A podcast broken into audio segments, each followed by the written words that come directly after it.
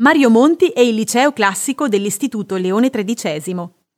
Ordinario di economia politica alla Bocconi di Milano, ne è divenuto rettore nel 1989 e presidente dal 1994. Uno dei maggiori economisti italiani, ha contribuito in particolare agli studi sull'economia monetaria e finanziaria.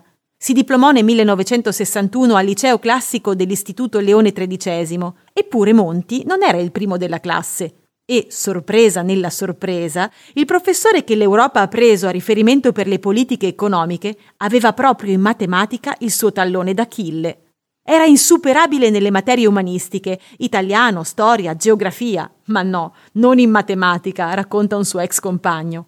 La nostra era una classe tutta maschile. Alla fine delle lezioni talvolta si andava a fare una puntatina all'istituto delle Marcelline, scuola femminile, per avvicinare qualche ragazza, non immagina che fatica si facesse a portarsi dietro anche Mario. Non voleva mai venire perché semplicemente non era interessato a quel genere di giri. Si andava al cineforum con la classe, questo sì, e si tornava a discutere ogni volta che c'era una manifestazione sportiva. Quando la nostra classe doveva sfidare le altre in qualche disciplina, ecco che, in questo caso sì, Mario finiva sempre col tirarsi indietro.